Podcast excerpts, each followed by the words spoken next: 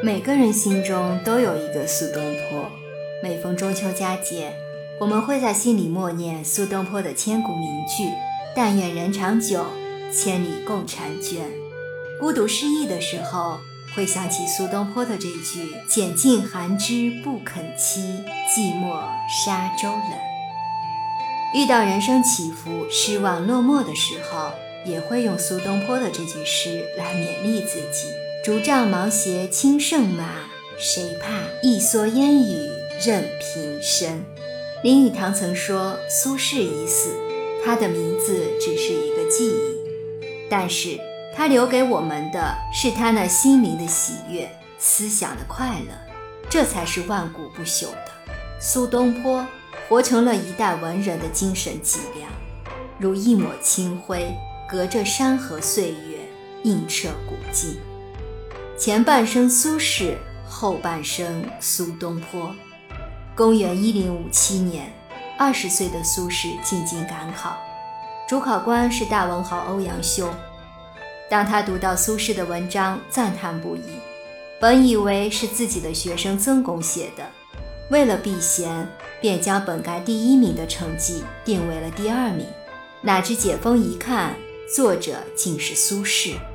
再看苏轼之前写的旧文，欧阳修更是惊叹：“读世书不觉汗出，快哉快哉！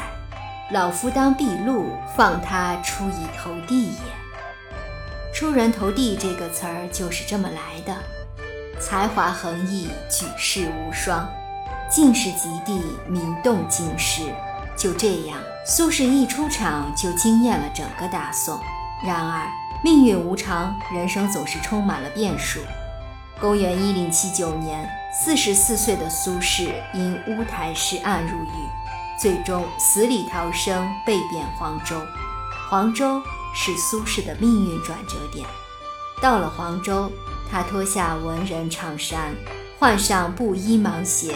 躬耕于东坡，从此自号东坡居士。为改善伙食，他还研究发明了东坡肉、东坡羹。即使贫困艰难的日子，他依然将生活过得热气腾腾。林语堂说：“苏东坡是一个不可救药的乐天派。他曾被命运高高的举起，准备大有一番作为的时候，却又被命运重重摔下。”苏东坡的一生，年少丧母，青年丧妻，中年丧子，仕途不顺，一贬再贬，只有短暂的一时反胜。从成名时的万众瞩目，到被命运夺走一切，历经了人生的大起大落。苏东坡总结自己的一生：问汝平生功业，黄州、惠州、儋州。他把诗意融化了。